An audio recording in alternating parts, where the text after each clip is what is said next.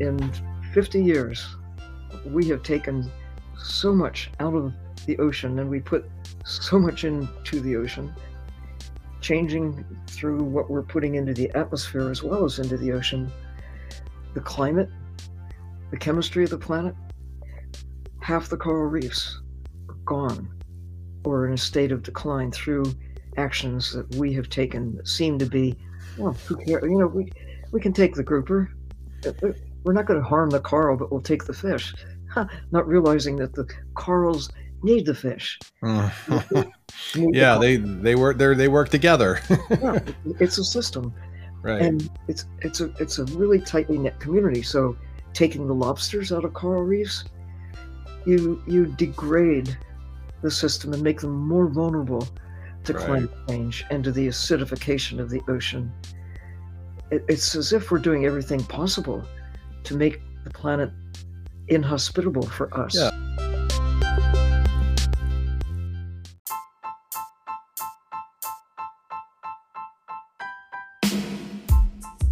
Welcome to the Environmental Transformation Podcast, where we talk with industry leaders, climate champions, and sustainability professionals who are making an impact in their businesses today.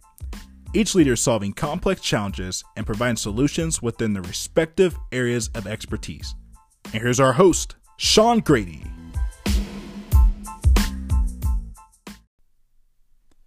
Hello, ET Nation. I'm excited to announce that I've updated my website that provides listeners more access to episode content and information about the podcast.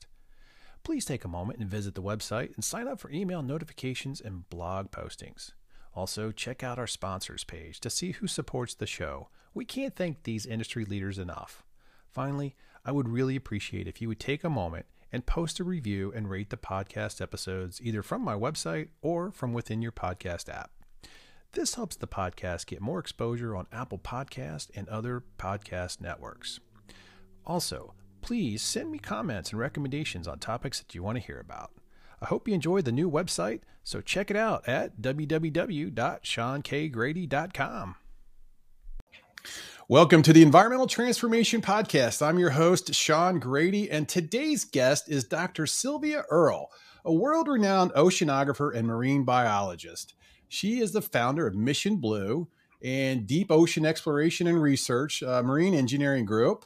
Uh, and she is an explorer in resident at the uh, National Geographic Society and an author of several books. And so today's we're so excited to have her. She's she's um she's also referred to as her deepness, and she's got a vast amount of knowledge here. So welcome to the show, Sylvia.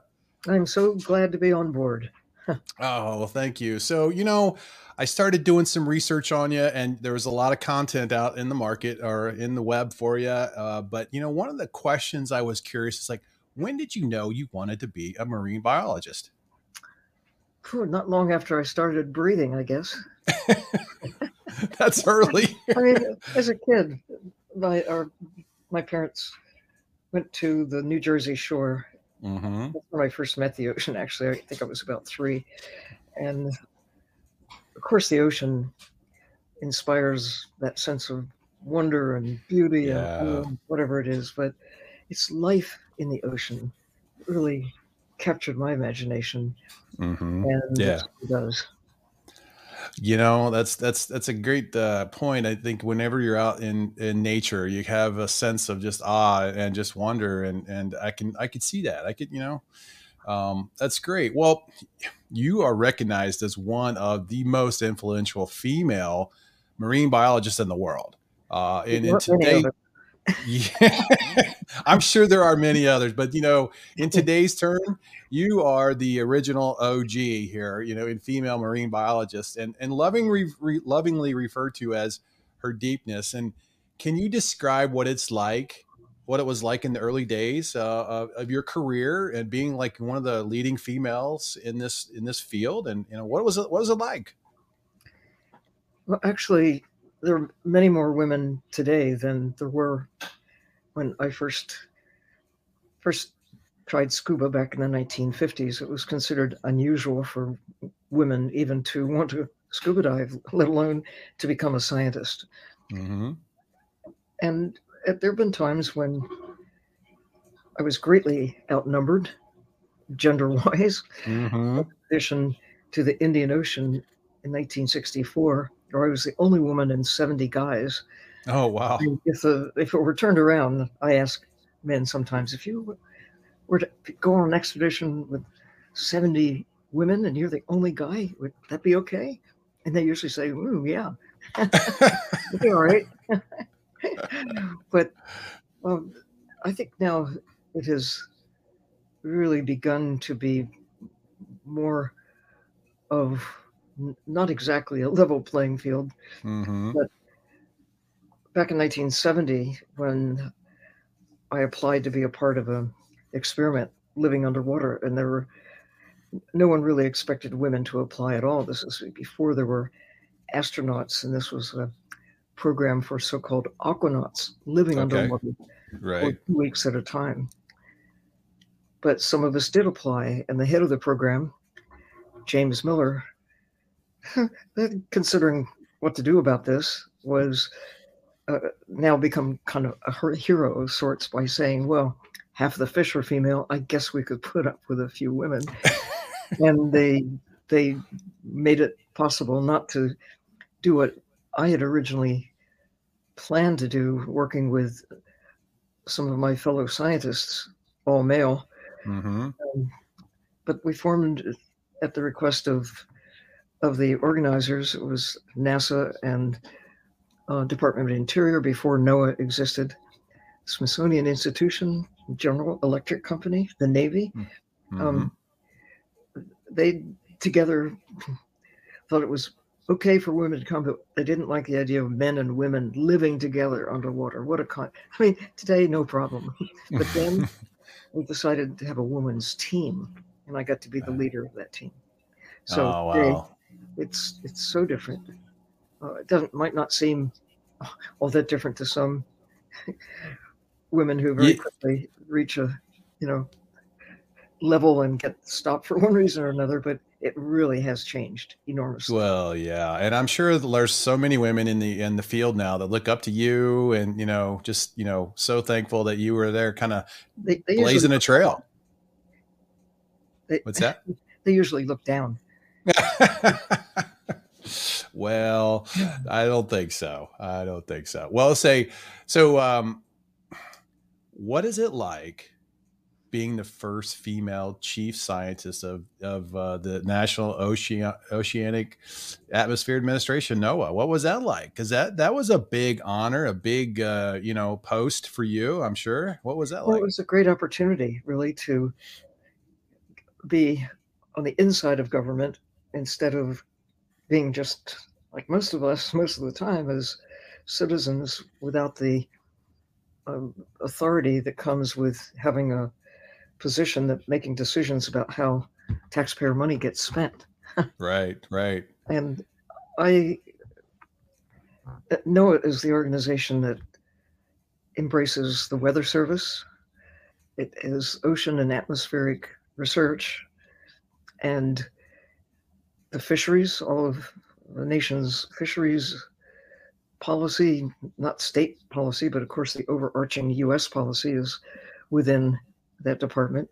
hmm And so uh, the satellites, the environmental satellites are under NOAA's jurisdiction. So for me, it was a tremendous opportunity to get a fast education on the nation and, and internationally as well, because science is not confined to any one place or any Yeah. one uh, country. It was so the international aspect. In fact, as chief scientist in 1990, that was the time when the Persian Gulf exploded, and hmm up, up until that time, it was the biggest oil spill hmm in history, and it was deliberate.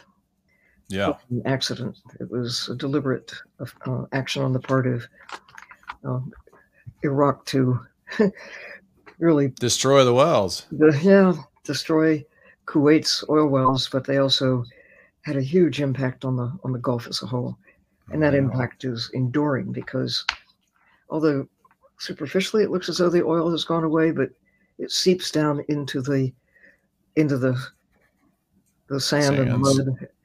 And more than that, so much killing took place so fast that those systems, everything from the tiny organisms to the equivalent of manatees, their dugongs and the seagrass meadows, they, you know, it takes, they'll, they'll never go back to what they mm. were. Mm. They can be restored in, to some extent, but mm-hmm. it just was like a shift. Mm. You think about Europe after World War II, it, you know, it has healed. Oh, yeah. But it's not the same. It's not the same. Yeah. Yeah. Well, and so what were some of the challenges maybe you faced besides, okay, that was a big challenge, obviously, working in, in and around that. But uh, what was it like to be in that chief role? I think humbling more, most most of all because of understanding how much influence, how much impact the policies that are made actually have mm-hmm. on on on the world. I mean, mm-hmm. setting the um, goals and quotas for fishing, for example. I have a, I felt then, and even more strongly as time goes by, that we're we're really extracting far too much out of the ocean at the same mm-hmm. time using the ocean as a dump site. And yeah. respecting the ocean, but to face the challenge of trying to shift policy is really mm-hmm. hard because it's driven by habits, it's driven by expectations, it's largely driven by money. Money, politicians. I mean, there, there's a lot involved in that. I'm sure, right? I, I imagine that was a, a difficult uh, challenge to maneuver those uh, those uh, those yeah. issues, right? and, uh, and I don't. The, the problems were not so much gender related. It was just the problems that are inherent in undertaking that that responsibility, that sure. role. Mm-hmm. Wow. Now you stayed in that role for a couple years, mm-hmm. and then you said, "I think I want to go out and do something on my own and and have a different, a bigger impact and a different voice." Well, it's it's both. Well, to, to have a responsible role in the government gives you not just perspective, but opportunities to have to make a difference on a large larger scale in some ways than you can as an individual but you're also constrained at least as a as a presidential appointee i was told i had to be a team player which meant mm-hmm.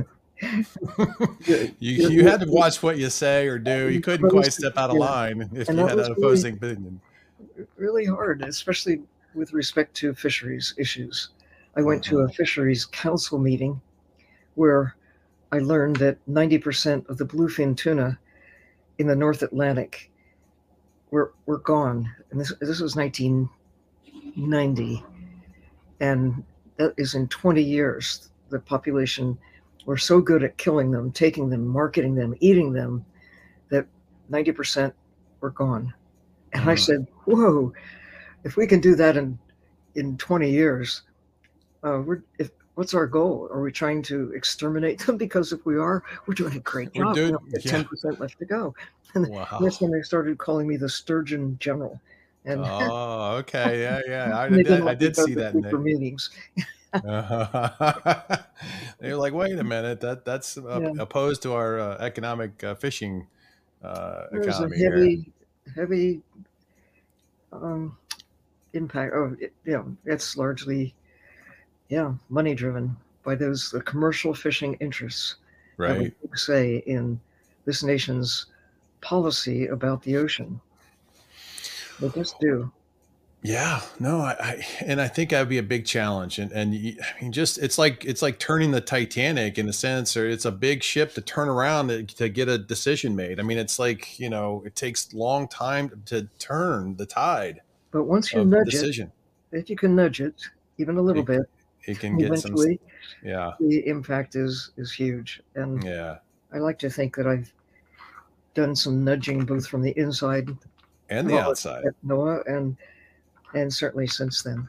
Oh yeah. Well let's talk about this. Let's talk about your mission blue uh, organization and uh, you know share with the listeners what that's all about and and maybe a little bit about uh, what hope spots are. I kind of was interested to learn more about hope spots. In, in 2009, I was given the TED Prize that comes with a wish. You're supposed to make a wish big enough to change the world.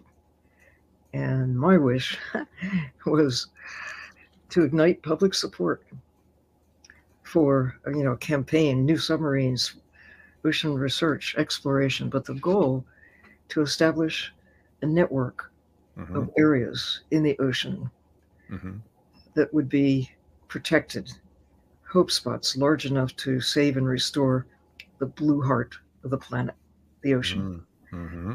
It is really articulate a, I articulated something that I've been passionate about, I suppose, starting maybe in the 1970s when it was obvious, even then, that we what we were putting into the ocean and what we're taking out of the ocean was not only changing the nature of the ocean, but changing the nature of nature uh-huh. of the uh-huh. whole world. Uh-huh. The ocean drives climate and weather. It's home for most of life on Earth. And our ability to change the chemistry of the ocean by what we're putting in and what we're taking out is changing everything.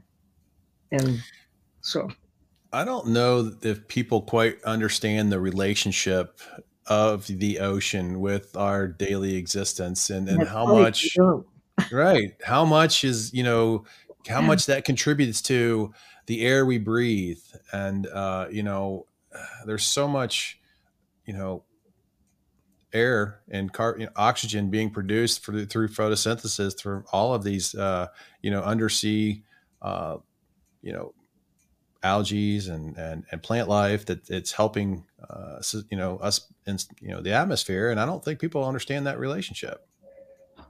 But once you know, you can't unknow. Once you see it, it's a part of you. Right. And children learn a lot that was wasn't available to know when I was a kid. Like, what, what does Earth look like from space? Mm-hmm. the world is blue. Um, they are beginning to understand basic things such as the fact that the ocean drives climate and weather. Uh-huh. The greatest diversity and abundance of life on Earth is out there in the sea. It's not not in schools everywhere, and it's not part of the basic knowledge that that most people have, but we're getting there. We know more people now are aware than ever before. And, and once it becomes truly integrated into our thinking, the way we learn our numbers, we learn our alphabet, whatever uh-huh. language you speak, it starts somewhere, you learn a language. Right. But we need to learn the language of nature yeah. to realize we're a part of it, not apart from it. Right. And that what right. we do to the natural world, especially the ocean, really determines our existence and the quality, not just the quality of life, but the nature of life itself. Yeah, pretty powerful stuff when you really start to connect the dots. I mean, and I think that's part of the challenge is connecting the dots for people to see. That's right. The the you know the symbiotic relationship of all this together you know, because if we keep taking things away, you know, it's going to affect us somewhere else. And right just now, your computer, if you just start stripping it sort of blindly, just taking big chunks of it out, and you think ninety percent of the sharks, ninety percent of the tunas, the swordfish, there's been a drop in squid, in shrimp, in lobsters, you name it, across the web of life, mm-hmm. and many other forms of life that are destroyed in the process of taking those that we ultimately, ultimately wind up in marketplace in the marketplace. So yeah. it's I in 2020 the what some people refer to as the anthropause, where humans sort of hit the, the pause button. Yeah, the pause button. and I, I actually spent that time plus a bit before thinking about these things and trying to figure out how to how to say what we're talking about mm-hmm. in the book that National Geographic asked me to produce. It's called Ocean, a Global Odyssey.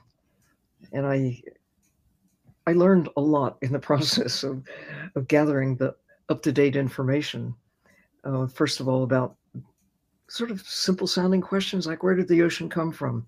well, the David, where the ocean has, where all that water arrived, and and what I did was to try to assemble the, the most up to date thinking about the formation of the ocean, formation of Earth, the beginning of, of life itself, and and so a lot of it is kind of nerdy in this in the first part, but they're kid like questions, right? That, that that you might want to know and might want to know how we know.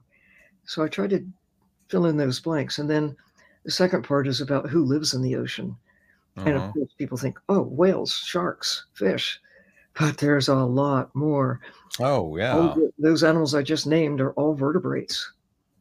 And when you think they all have a backbone, with, with sharks, it's a cartilaginous backbone, but nonetheless, they're in the same big group that most people think of as life on Earth. They're certainly mm-hmm. animals. Mm-hmm. And, and yet, the greatest diversity and abundance of life still it's in the ocean there may be 35 big divisions of life and sharks i mean all the fish all the mammals all the birds all the amphibians all of the reptiles together make up one small group mm-hmm. and the 30 plus others are all in the ocean only about half of them have representation on the land. So the, this book aims to celebrate that. There's like a, you know, some books you can open up and you see a double page spread. Well, we did more. We did a big fold out. Oh, okay. And the vertebrates occupy one little corner. Mm-hmm. Amazing diversity of life. You know, the jellyfish, the starfish, variations on the theme of so-called worms. There are flatworms and arrow worms and polychaete worms, and yeah. Know, but each one occupying kind of a separate place. And then finally, and this is the part you probably will dive into first, might say, oh, so how does the ocean affect humans? And how do humans affect the ocean? And here are the problems. And so, what are we going to do about it? Mm-hmm. Mm-hmm. And, well, that's important. I mean, how what are we going to do about it? And I think you know through your your uh, your Mission Blue organization, you're really pushing the the envelope there with these types of you know issues. Obviously, your mm-hmm. book your book is going to do wonders for uh, the average person who wants to uh, learn about this who's intrigued about i've always been in, you know fascinated by the sea and the ocean as a kid i grew up in florida uh, hmm. in the Orlando area. And we'd always went to um, you know, New Smyrna Beach or Daytona Beach, you know, on the weekends with the family and um, spent a little time on the Gulf side too. And, and I enjoyed the Gulf. Co- Matter of fact, I like the Gulf side better than the Atlantic side, but um, you know, it's just one of those things. But, uh, you know, I've always been a, a water guy. And, you know, I think that love of the ocean, probably more like you, I ended up going into uh, in college, I'm a biology major. You know, I mean, that's so I loved it. You know, and and I gravitated toward it, and it, it allowed me to, you know, I quickly understood, you know, the uh, connections between, you know, uh, the various forms of life. And I mean, if you've ever scuba dived or snorkeled in the ocean, and has it been able to see the, you know, aqua life, so to speak, in there, I mean, it's it's fascinating. It's amazing, and you just wonder, wow there's so much well, majesty down there. The Florida Gulf Coast is actually one of the hope spots. Not all okay. hope spots are as large as that. Uh-huh. Some of them are small, but there are others that are even somewhat larger. Mm-hmm. Sargasso Sea, mm-hmm. a huge chunk of the ocean. But nations are coming together to really offer greater protection than had been afforded before for the same for, for the reasons I've been articulating is is people really understand the importance of the ocean to every breath you take, every drop of water you drink. Uh-huh. You're more inclined to be to care about it, knowing that right. your life depends on it. Right, right. You know, when I was reading your uh, your uh, preface and your foreword in, in the book that's coming out, you know, one of the one of the things that kind of struck me was, you know, a lot of people have this notion that the ocean's too big to fail. Right. Right. And like we can just keep pulling anything out of it. We can dump whatever we want and it's going to be, you know, it's going to, you know, replenish itself and and and I don't know at this point that that's not really the case anymore. I mean, we're doing more damage to the oceans than people realize, and the people reason people don't understand or realize is because they're not there, right? They're not going out into the sea and seeing the firsthand the situation. And I think it's people like you and other ocean, you know, marine biologists and and and uh, people who are showing people this is going to be what makes you know hearts and minds change.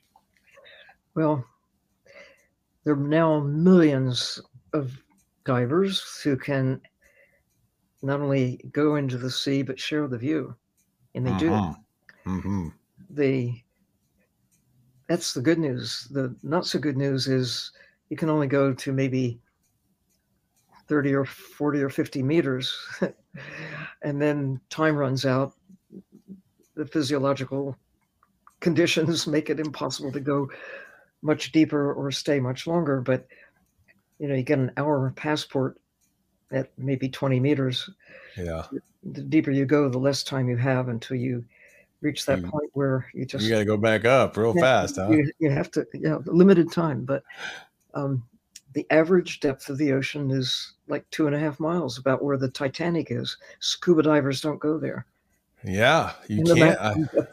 Is seven miles. So developing the technologies, the submersibles, the underwater robots. Well, it's been yeah. Another big piece of my life because yeah, talk about that because that was interesting. That's part of your your DO or is it DOER? Yeah, DOER project. Yeah, talk about that. and research.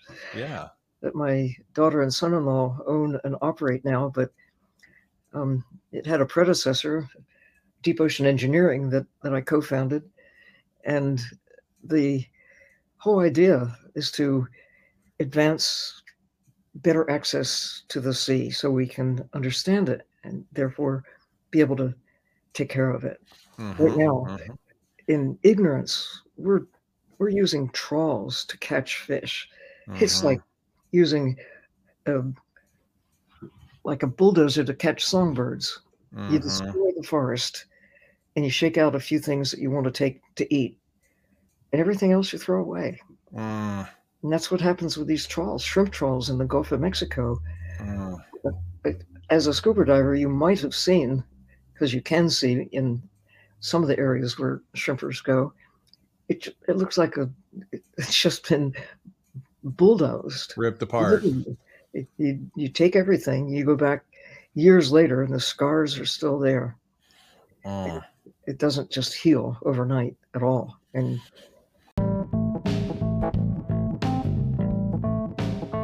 This episode is sponsored by Regenesis. Have you noticed that the use of traditional methods to remediate PFAS contamination in groundwater are proving difficult for many who are struggling to manage long term PFAS exposure? Pump and treat systems using activated carbon filters are expensive and difficult to treat wide areas of PFAS contamination. But now, there's a proven alternative to pump and treat systems that eliminates PFAS risk for decades. Regenesis has developed PlumeStop, an in situ remediation technology that solves PFAS remediation challenges in groundwater. Applied under low pressure injection, PlumeStop's colloidal activated carbon quickly and safely addresses PFAS without the expense and maintenance costs incurred with pump and treat systems. To learn more about PlumeStop and the science behind Regenesis proprietary organic polymer dispersion chemistry, go to www.pfastreatment.org. That's www.pfastreatment.org are are we really? I mean, how close to failure do you think the you know we are if if we continue down this path where we're harvesting is the fish like never before and we're polluting the oceans you know like never before i mean eh, like the great garbage patch out in the pacific ocean i mean the whole ocean is a big garbage patch. Come on. right now, I mean, right. I mean, it's getting worse, right? I mean, it's it's more obvious, but there is a big one floating out there that's yeah. pretty significant too, right? Yep, but it's true in, in the Atlantic where these big gyres form. The Sargasso Sea is another example. The floating material gets caught in the in the circular large uh, circular currents and just goes round and round and gets sort of trapped and has a magnified appearance. But um, all that stuff ultimately sinks. It's not just at the surface; it's throughout the water column.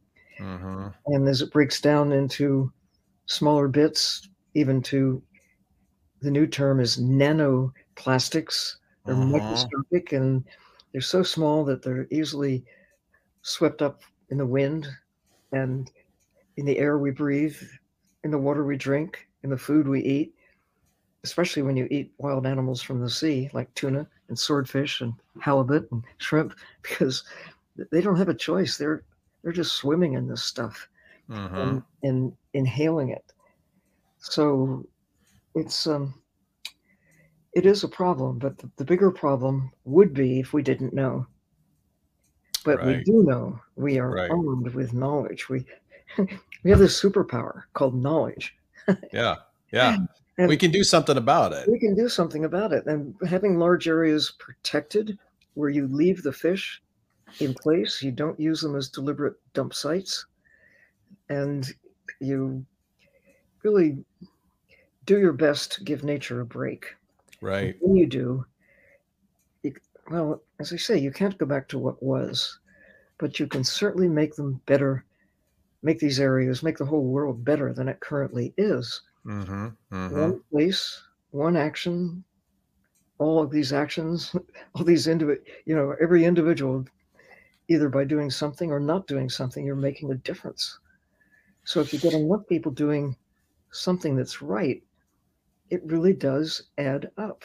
It really right. does when you think about it. Little by little, we're all taking little steps. It does little add bite. up, right? You think of all the little bites people take out of the ocean with a tuna fish sandwich or salad or squid or whatever it is. I'd so much rather see these wild animals stay in the ocean. Mm-hmm. We don't eat mm-hmm. anymore. What are we doing eating their equivalent from the sea? now, if, if you if you really are hungry and you don't have choices, that's one thing. But that's not what is causing 90% of the tuna to be gone. Right. It's, right. We take them on an industrial scale, market right. them all over the world, have a huge carbon footprint, and leaving great, great holes in the ocean, if you will. Oh yeah, I mean you're right, and you know I think that you know technology today has really brought another level of awareness.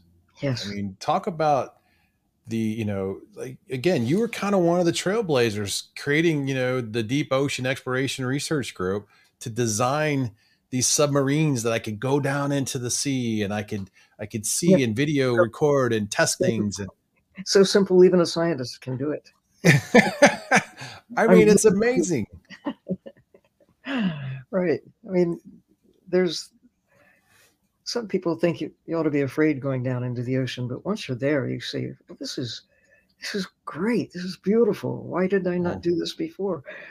Yeah. And whether yeah. it's scuba di- snorkeling or scuba diving or venturing forth in a little submarine, and um, we're trying with the DOER, Deep Ocean Exploration and Research, to really advance democratization of access to the sea. I want little kids to be able to go down and, and from the earliest time, just understand that the most of life on Earth actually lives in the dark. Mm-hmm. Get below, and not not just at night, but right. You, you get this below the sun. The sun won't penetrate the ocean, you know, the depths of the ocean anymore. I mean, there's still even at hundred feet, you know, it's darker. Everything looks blue. Yeah. The deeper you go, the darker it gets until the sunlight doesn't penetrate below a thousand feet or so, and the even in the clearest ocean water, and some places it's like ten feet, depending on where you are. True, it's true.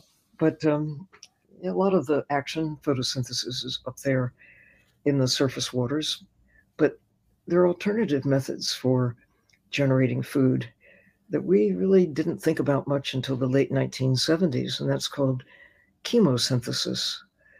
In the depths of the sea, and even in marshes, uh, that there are organisms, mostly bacteria, but some in a different kingdom of life called the archaea that look a lot like bacteria, mm-hmm. but are very different. There's different from one another, but it's a, a bacterium from a, a, microbe in the, known as an archaean, as let's say, I don't know, cows are from mushrooms, I suppose. well, that's interesting. You know, um, I I was reading that uh, your your algae study is pretty legendary in the Gulf of Mexico that you did your doctorate thesis on. Uh, you, you, you actually identified many many species of algae that no no one really knew about before, and several many of those are in the Smithsonian Institute. Talk a little bit about that. I think that was pretty interesting. Well, it was really exciting as a kid scientist uh, to take on a project to get to know the nature of the various algae and seagrasses that live in the Gulf of Mexico. Mm-hmm. And I was at Duke University, undertook this project, and I was told it was overly ambitious.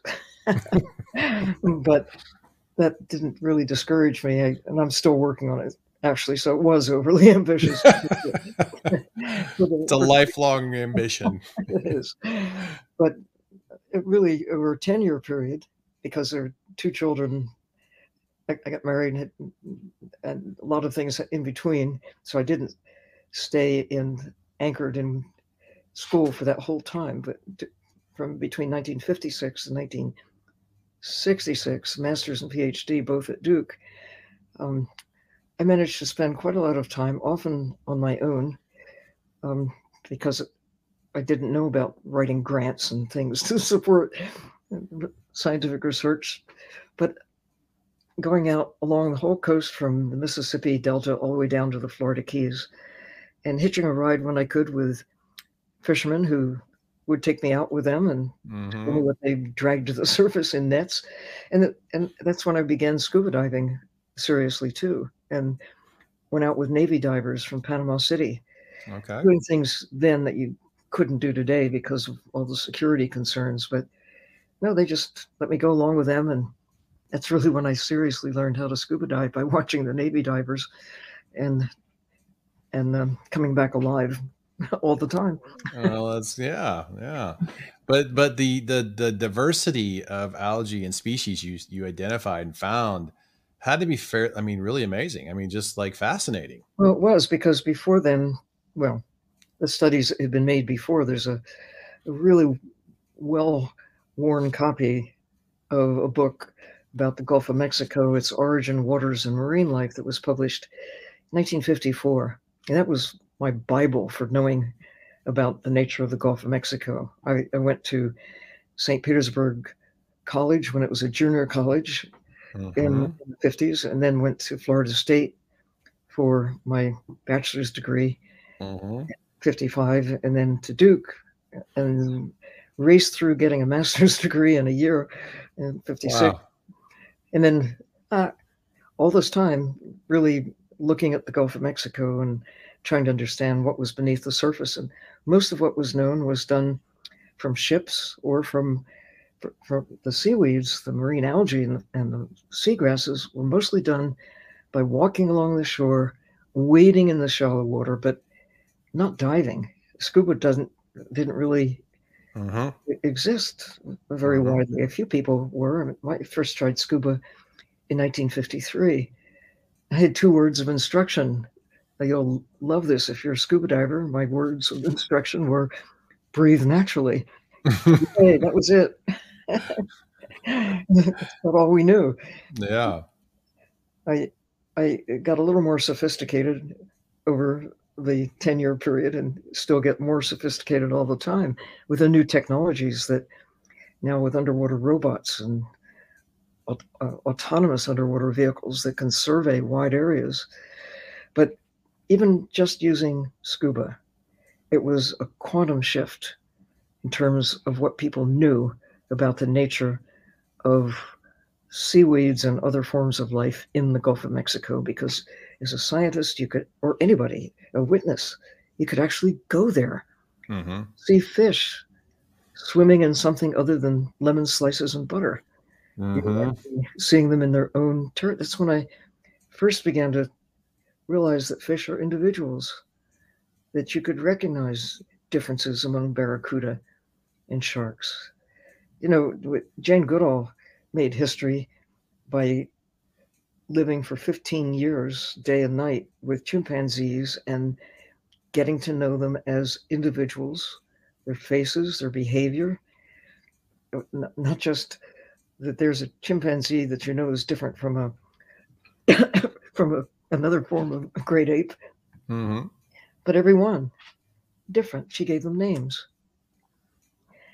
I got to see that fish, like humans and cats and dogs and chimpanzees, were they're all different. Mm-hmm. that was a breakthrough. Oh wow, that's amazing. You know, one of the uh, things that uh, in, I had a lot of enjoyment of. I was in Panama and we got to go snorkeling and we got to go and, at night and go see the bioluminescent algae down there. We were snorkeling and just, and the uh, phytoplankton too. And just to just see those when you're swimming and you, you go like this and everything lights up like it's, you know, fireworks. And you're like, oh my gosh. It was just amazing. And I thought, wow, this is, this is one of the coolest things I've ever seen. Um, excuse me. It was it was really good. I enjoyed it. And i'm sure you know finding some algae like that that you're like wow i never saw that before was was pretty special. Um so little excuse me of the ocean has has really been explored. Yeah i'll bet. I mean just beginning to understand the, the big discovery the magnitude of our ignorance. Right. Yeah. It's like, I didn't know. Yeah. We didn't know. But again, I think technology's, yeah. And technology's helping us learn that. I mean, even more. I mean, the, like the engineering uh, work that you've done with the submarines and, and, and other, uh, you know, things like uh, technology that's coming into play so you can get down. Talk about your Google map uh, involvements of the Google Ocean uh, mapping the ocean. I thought that was pretty fascinating. I think listeners might like to hear that. If you haven't used Google Earth, and a lot of people have at this point, to be able to be like an astronaut, you're there high in the sky looking at the world, and and you can sort of dive in. You can go through space and wind up at a place that you decide that you want to be. Mm-hmm. You can go see the national parks. You can go to cities around the world. You can go to your backyard you can go to your neighbor's backyard, mm-hmm. find Starbucks. But what until Google got serious and and started looking seriously at the ocean, everything was terrestrial. I attended a conference with the person who brought Google Earth to Google.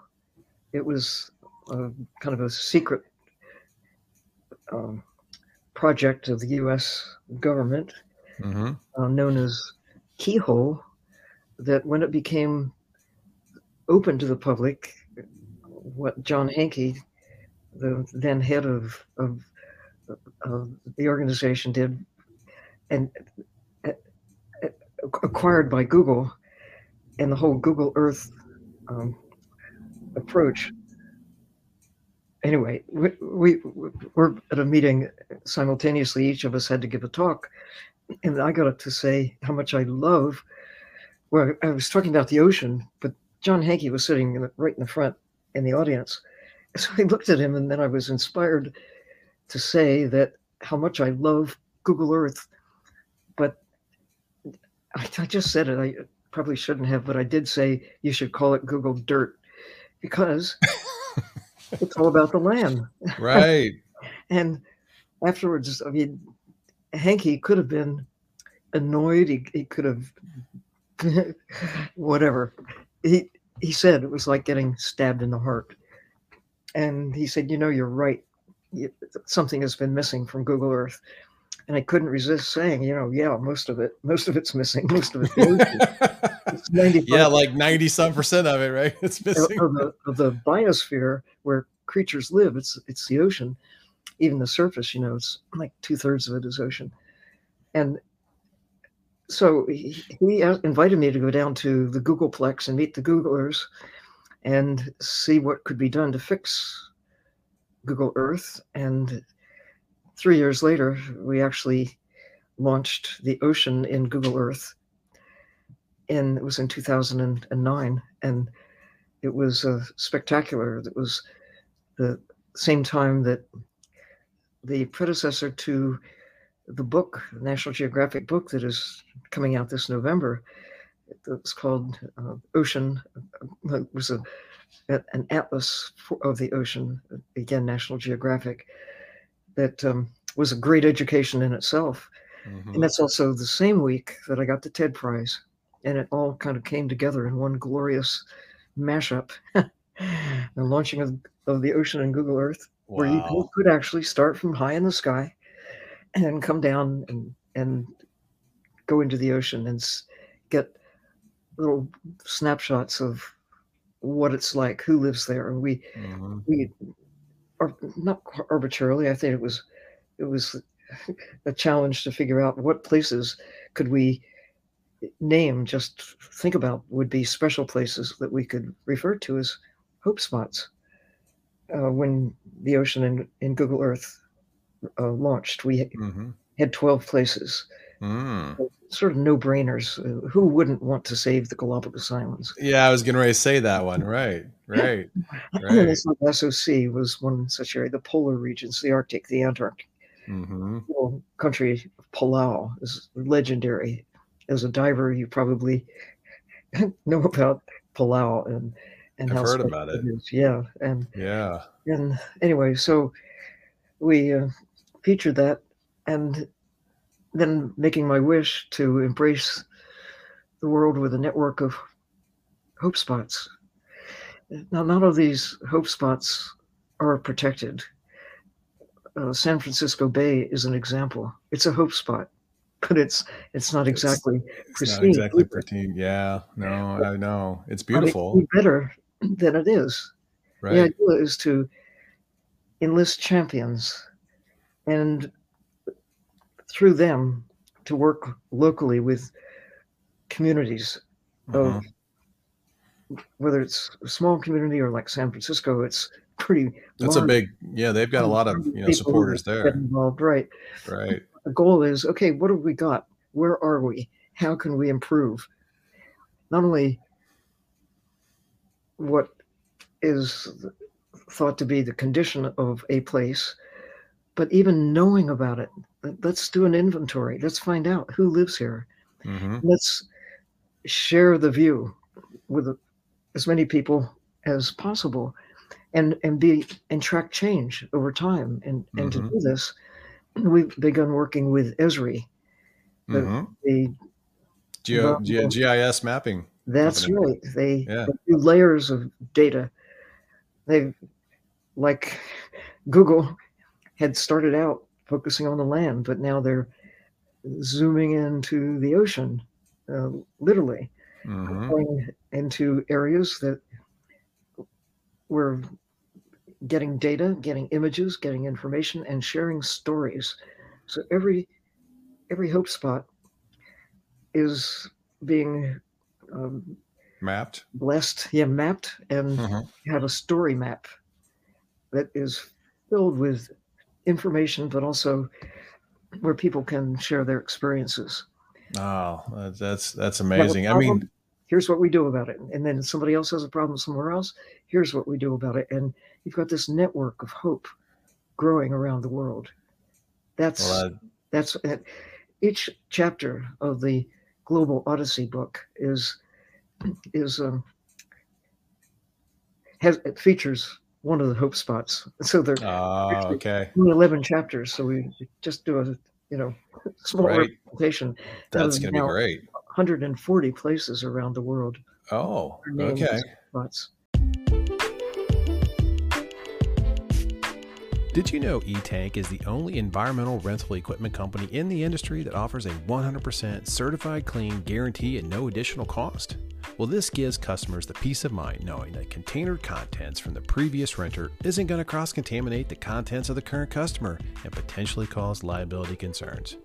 You know, eTank also provides a one of a kind complete maintenance program for all its rental items, including liquid tight roll off containers, fluid transfer pumps, and filtration system components.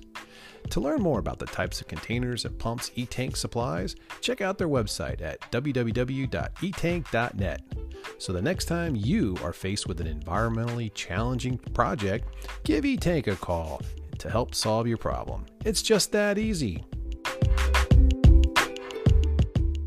Now I saw that you um, designated a, a, big a big spot, a big uh, protected area uh, near Hawaii or in the Hawaiian Islands area, Ooh. or no, Midway, Midway area, right? Well, the Papahanaumokuakea, Northwest yeah. Hawaiian Islands, it was. It's been a place that has been noticed through many administrations over the years. Uh, even Theodore Roosevelt did something to benefit the birds that nest there. But over the years, the sensitivity to this as a special place has has actually grown. But it was George W. Bush who, with the stroke of his pen, designated out 50 miles from not just the land, but going out 50 miles with a high level of protection. Even the fish, even the lobsters, even the squid are safe uh-huh. because of this action as a national marine monument. Mm. And then fast forward to 2016, and uh, President Obama quadrupled the size of it, taking it all the way out to the edge of the exclusive economic zone, 200 miles. Nice. From shore. And so, as a hope spot, it's just trying to alert the public at large, as well as the Hawaiian local citizens, yeah. people who are closest to the reserve, to continue to support full protection. You know, it's so easy to see what looks like great abundance and say, what's wrong with taking a ton or two or yeah. six or a 100? Mm-hmm. The ocean mm-hmm. is so resilient. But now we know we have the evidence. Uh, yeah. In 50 years, we have taken so much out of the ocean and we put so much into the ocean, changing through what we're putting into the atmosphere as well as into the ocean, the climate, the chemistry of the planet. Half the coral reefs are gone or in a state of decline through actions that we have taken that seem to be, well, who cares? You know, we, we can take the grouper uh, uh, we're not going to harm the coral, but we'll take the fish. Huh, not realizing that the corals need the fish. yeah, they they work they they work together. yeah, it's a system, right? And it's it's a it's a really tightly knit community. So taking the lobsters out of coral reefs, you you degrade the system and make them more vulnerable to right. climate change and to the acidification of the ocean. It, it's as if we're doing everything possible to make the planet inhospitable for us. Yeah, unlivable, right? It's like we're we're like, you know, slowly painstakingly killing ourselves. yeah, killing the planet Yeah, right. I mean, you know, climate change is such a big topic in society right now, and I think mo- there's it's never before had such a big awareness in society right now. Uh, companies are really making big commitments to carbon emission reductions. Um, I think uh, you know people who are in the financial markets are seeing a, a big change in the in the, the, way people are buying you know shares and you know uh, investing in companies. They they want global environmental change, and I I mm-hmm. think that that's really you know making an impact. And I think now we ha- we're at an opportunity where some of these changes and things like you've been advocating for for years are starting to kind of really take foot and and really having more meaningful um, you know representation in society. What, what, what's your take on what you see currently happening right now in, in society, oh, as awareness wise? You know, right. Well, plenty of reason for optimism. I think you can you can get really depressed really fast, but if you stay there, if you think there's no hope, it's a self fulfilling prophecy because you'll just give up. Mm-hmm. And well, I keep saying we can't go back even five years, let alone 500. But we can, by starting right now, this minute, do something this hour, this day, to move in the right direction. And you get 8 billion people moving in that direction, even with little things, it adds up. What do you do with your trash? What choices do you make about what to eat or not? What to wear or not? How to travel? You have we have choices every day, and they're sometimes subtle. But once you know, and if you make conscious decisions about what, well, take the matter of consuming ocean wildlife. That's a choice. Oh yeah. It's really hard to justify eating tuna as a necessity. Mm-hmm. I like to do it, but you don't need to do it. You might think it's good for you, but when you really think it through, it's not good for the ocean, so it's not good for you.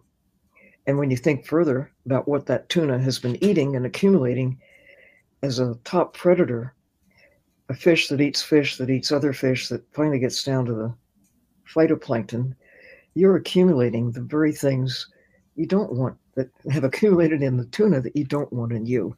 Right. Right up the food chain. They call it bioaccumulation. And we don't eat top predators that we grow from the land, but even so, we get things in the animals that we eat that we really don't want in you. But consider an animal that eat, eats an animal that eats an animal that eats an animal. We're talking about sometimes 10 or 20 steps to get to a, what goes into a tuna and bioaccumulation all the way. These high levels, oh. not just mercury, although that's a famous one, but now we're looking even at the nanoplastics making their way up through the food chain. And so tiny that at the molecular level, they go right through the membranes of cells well, there's other there's other emerging contaminants now that are out there called you know the PFAS chemicals are the perfluoroalkyl. Mm. You know those those are those are big uh, bioaccumulating forever chemicals that don't break down and and they will they've got uh, toxic you know cancerous type uh, you know uh, properties that if you ingest them and they bioaccumulate enough they're they're a big problem and our the sea life and aquatic life are exposed to these too when they're being dumped in the rivers and streams. They they can't escape. Yeah, like we can't escape what's in the air. We breathe it. I mean, you can wear a mask, and that may help to screen right. out some of the things that you don't balloons. Right. But right. The no, it's a. You know, I think though that the awareness of uh, environmental awareness now is really uh, at front of mind in most um, I'd call them the millennials, the Gen Zs, uh, you know, most most uh, Gen Xers in the world. Uh, I think some of the baby boomers are kind of like, well, you know, we're almost done at the end of the life here, but there's still some there that have a lot of you know awareness. But right now, I think we're at a precipice where more people are now concerned about environmental sustainability, um, you know, recycling, uh, being, you know, just ha- being living more greener in life, you know, and, and what can I do? I know some crusty CEOs who say, ah, I'm not going to worry about my kids or grandkids. They'll take care of themselves. You know, like, ah. And I say, imagine if all of your predecessors just lived with that attitude, that it wasn't, did not live with a concern about leaving the world a better place, about the, the world that your kids are going to inherit. Mm-hmm. Um, fortunately, I think it's more general for people to care about wanting their kids and grandkids, at least, those they can know and love and see the future through their eyes, that are, I think, our society has prospered, our civilization has prospered because we learn things and pass it along. Learn things, pass it along. Each generation acquiring new knowledge, new information right. that has caused us to reach this great, amazing level of prosperity and influence and power. But for the first time, we have enough knowledge to be able to see as never before what our predecessors could not. That consuming the planet as a means of fostering our prosperity, cutting the mm-hmm. trees, mm-hmm. feet of lumber, consuming the fish, the Lewis and Clark expeditions going back in the 1800s. I mean, that, that was really designed to find new ways to open commerce across the country. They killed the animals to bring back furs, the skins, the hides of bears and wolves and mm-hmm. beavers and you name it. Everything was, quotes, fair game.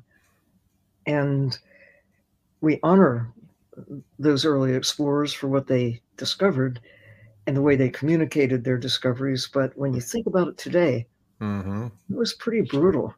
Yeah. And conquering the people who lived there, thinking of them as yeah. know, something to be taken over, mm-hmm. consumed. Mm-hmm. As, and, and I think we are really at a crossroads that has never been possible before because we have a level of knowledge that is unprecedented. Yeah. I think of this as the sweet spot in time. It's an engineering term, you know, it's it's just right.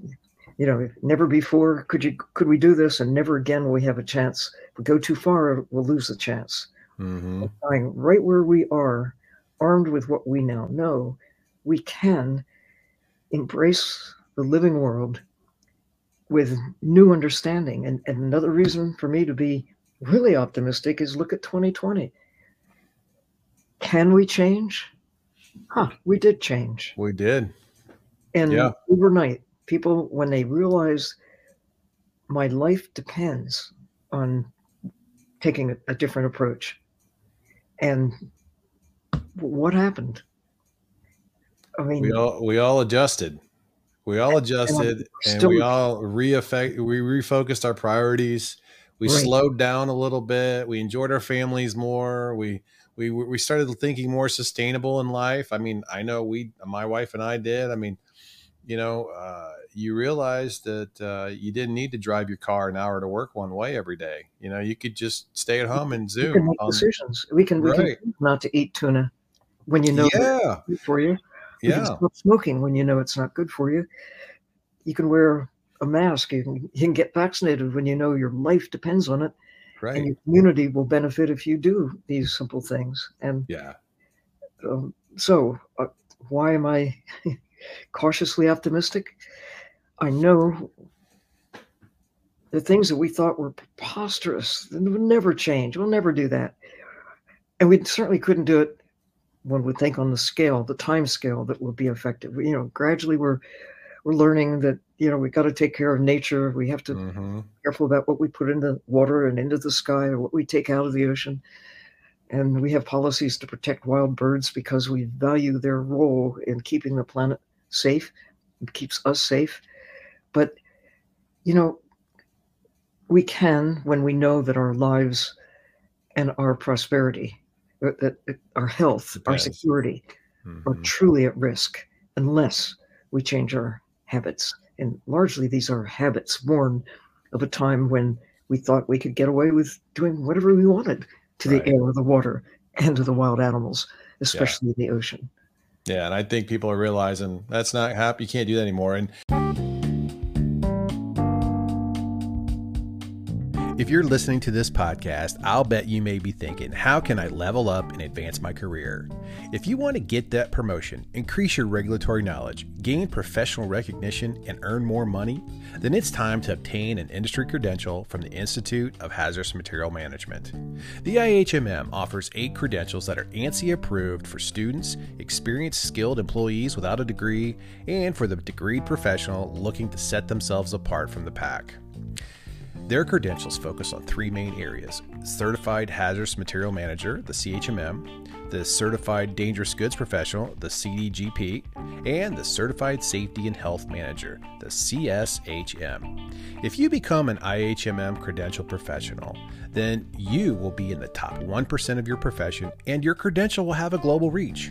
Check out their programs they offer at www.ihmm.org. That's www.ihmm.org. What are you waiting for? Get started today. I had a guest on, um, oh, probably six months or so ago. He wrote a book. Is Tom Bowman's his name? He wrote a book. What if say what if solving the climate crisis was simple? And uh, you know, that the, the big the big you know the big uh, you know idea here is you know stop using fossil fuels is, is one of the biggest you know like if we can just stop using fossil fuels that would be the number one easiest way to get there sooner rather than later because we're not going to you know but emit we, the CO2. But if we only do that, we won't solve the problem. Well, that's true because there's a lot. Yeah. There's there's multiple facets to this, you know, part well, of the equation. But that's a big one. Securing the natural systems that got Earth to a place that makes it habitable for us in the first place. Healing the harm, safeguarding what we can of what remains of wild places, and restoring what we can, and to do it as if our lives depend on it because actually they do. They do. Yeah. No, you bring up a good point. I think is part of the equation that most people aren't thinking about as far as restoring, you know, climate. It is saving the oceans and, and protecting our wildlife there. Goes. Yeah, right. And one thing that really, you know, I, being an environmental scientist and and um, you know, recognizing climate change really is happening but uh, you know, always kind of thinking, well, there's a lot of countries that are doing it worse than we're doing it, and and I thought at times, and I admit it, you know, it's like, well, we're we're regulated pretty heavily in this in our country as far as industry. It was pretty good, but I realized, you know what, we got to do everything we can do. Mm-hmm. And and Tom Tom mentioned to me, he goes, you know, Sean, I was meeting with a, a company and a lady and and she says, you know, it's real the, the climate crisis is really bad. She goes, We're measuring the temperature of the ocean, you know, at, at thousands of feet deep, and it's it's it, the the average temperature has increased to like two two and a half degrees. You know, over a, a period of time, I can't remember the time, but you know, it was like okay. And she goes, and at depths of you know 3000 feet or something that's the temperature that's changing because the earth is warming so much and i was like holy cow that is massive. Because when you think of the size of the ocean heating up that much, right, that's a problem. And then it was like, oh my gosh, everything we can do, it doesn't matter what we do, but it all needs to be in that green lens, that that green decision of is it the right decision to you know not eat fish or not you know not use uh, single use plastics or you know uh, go walk to, to the stores uh, ride your bike instead of you know driving your car things like that. I mean it started to really kind of resonate more and more with me. I was like wow. And i think more and more people are starting to realize we have to make changes. And it's not hard. In fact right. you should just how much fun it is. Yeah embrace it have fun with it right? To, to be part of that generation that safeguards the world forevermore yeah. You don't want to be part of the generation that loses the chance. Yeah. And in the lifetime of your kids and grandkids, looking back at us and saying, why didn't you do something? You right. knew, and you just kept doing the same old things because it was convenient or because you thought nobody's going to tell me what to do or what to mm-hmm. eat or mm-hmm. what to wear or where to mm-hmm. go or how I go there. to really feel the joy of having the inside track on knowing what nobody could know before. That are, you know, going back, the smartest people who lived before the 1950s did not know what Earth looked like from space. Well, before the 70s, really, uh-huh. because it just wasn't possible. Now it is it wasn't possible to go to the deepest part of the ocean and and witness life all the way down it wasn't possible to, it's just now beginning to be possible to pull bits and pieces of information together, to look at the patterns, to make the connections. As you say, why should I care about the ocean? Now we have evidence. We can connect the dots. We can follow the carbon, which is critical to the the climate. Mhm. Carbon in the atmosphere that is released from not just from burning fossil fuels, not just from burning forests and clear cutting forests, but clear cutting the ocean. When you take the hundreds of millions of tons of wildlife out of the ocean, krill from Antarctica, squid from just about everywhere, tuna across the globe, all that carbon, every every living thing is a carbon based. Right. You Yeah. you are, of course I am. Microbes are it's all we're all carbon. I mean, as as Spock says to Captain Kirk, let's go find carbon based units, Captain. Life elsewhere in the universe. Yeah. Here we we know where to look. It's all around us. Yeah. And Uh, when you follow the carbon and realize that consuming a wild fish means you've you've done your part to break the links and by not consuming them you're doing your part it might seem like a tiny thing but imagine if 8 billion people or even a billion even a million start this understanding that keeping the carbon in the forests in the soil in the ocean is on the balance it's if we don't do that even if we stop emitting carbon from burning fossil fuels it won't save us because if we if we continue to destroy the natural system it's not going to help either, right? Yeah, absolutely. But four and a half billion years to get here it's only taken us maybe four and a half decades to significantly unravel Yeah. systems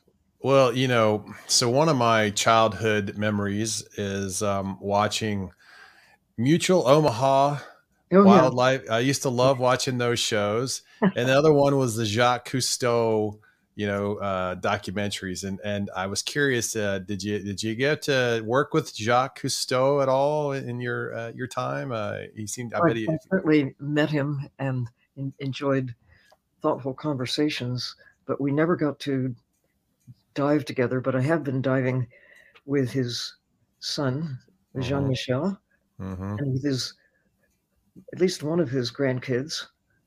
Um, and we, uh, I remember hearing Jacques Cousteau say, it was at a, in his last year, 1997, it was a big conference in Orlando. I was sitting next to him, and he said, you know, that I, I, I cannot take my children to places that I knew as a child.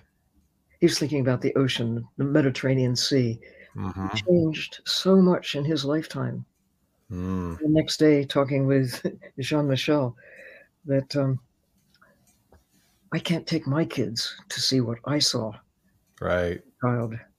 So we're living in this time of exceptional transformation of the natural systems that once everybody thought of as the way it would always be.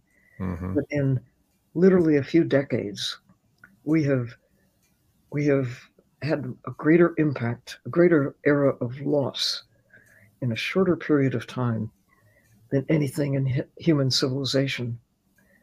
The flip side of that is we've also learned more in a shorter period of time than during any other, during all of preceding human history. Mm. Mm. That's that's that's great. That's amazing. What you we- know. Go ahead. We know that we couldn't know in the 1950s, even even 10 years ago. What we now know, it's exhilarating. Right. It's exciting. I mean, you're like, wow, there's so much to know now. And you, you know, like you said, you can't unknow it once you know it. And then you need to take that information and make good decisions and, and, and, and, you know, move forward. And, you know, I, I, um, I was looking through some of the information uh, about your your past and, and some of your accomplishments, and and I mean, there's so much there, uh, and, and you've just had such a fabulous career, and uh, one of the one of the milestones is still I think holds strong. I could be wrong, but uh, you're one of the only women that's ever gone down two thousand or one thousand two hundred fifty feet below sea level. Is that still uh, a rec- world record or a record out there for women? What was special about that was that no one had been solo at that depth without a tether back to the surface. I mean, uh, man or woman. It was not uh-huh. gender thing and then with the using the little deep rover submersible that I had a hand in helping to develop it that we launched in 1986 for solo dives to a thousand meters, you know, half a wow. mile down. Wow. was at, the, at that time, um, no one had been that deep solo.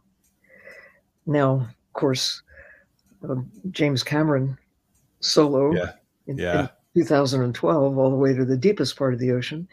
And since then, Victor Vescovo has not only gone down to the deepest place solo, but he's wow. taken others along with him. Now there, I think there are as many people who've been to the deepest part of the ocean at last as have been on the moon for a long time. You know, wow, yeah, a dozen people left footprints on the moon, yeah.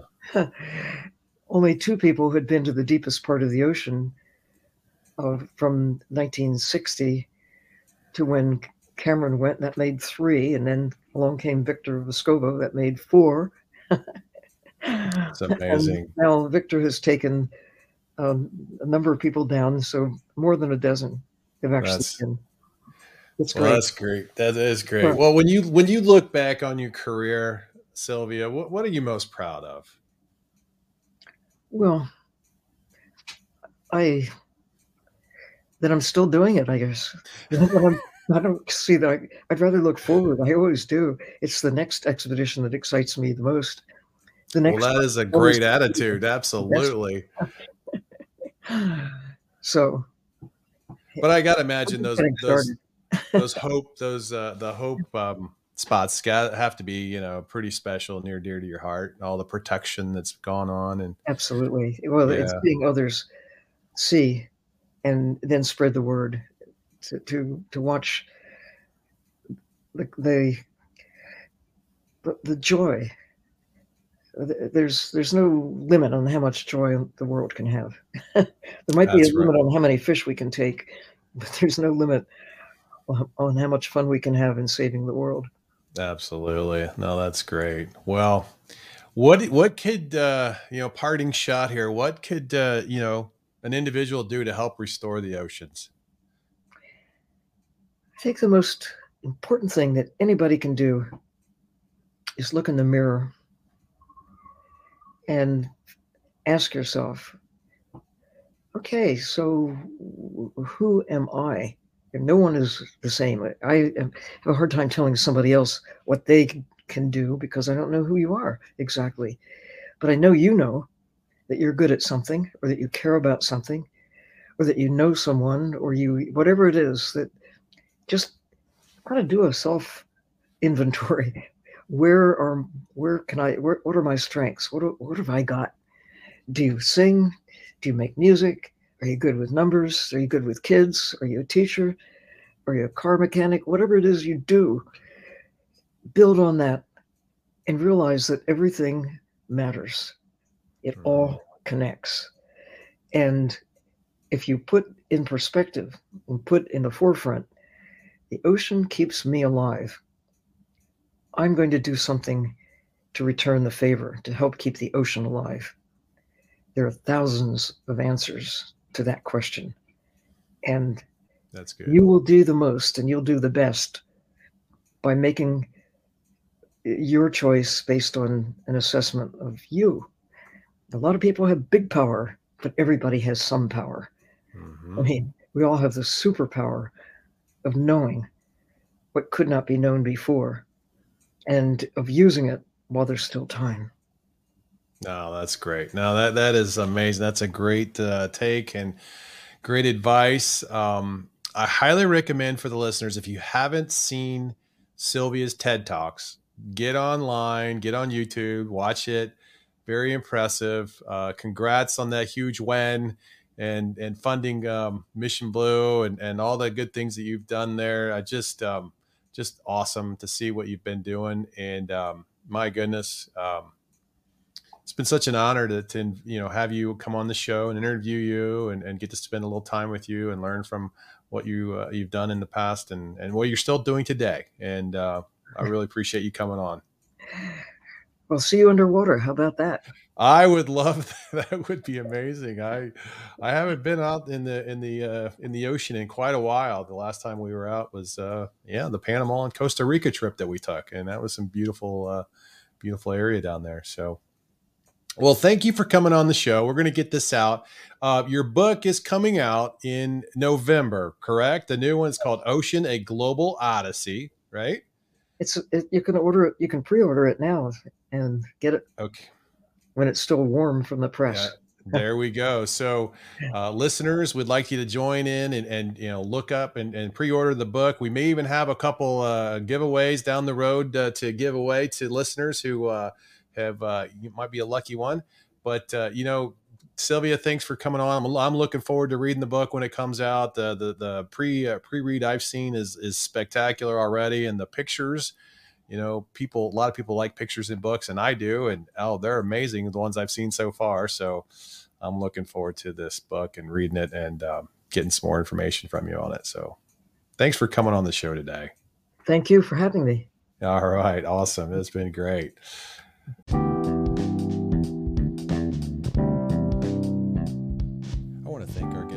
Sylvia Earle for coming onto the show today. If you want to learn more about Sylvia and her new book, Ocean A Global Odyssey, it's available at most online retailers. Or check out her uh, Mission Blue website at www.mission-blue.org. We'll also put a link to her contact information on my website to listen to future environmental transformation podcasts. You can check us out on Apple Podcasts, Spotify, Google Podcasts, and other podcast networks, or better yet, from my website at www.seankgrady.com. You can also follow me on Instagram or the Environmental Transformation Podcast Facebook page.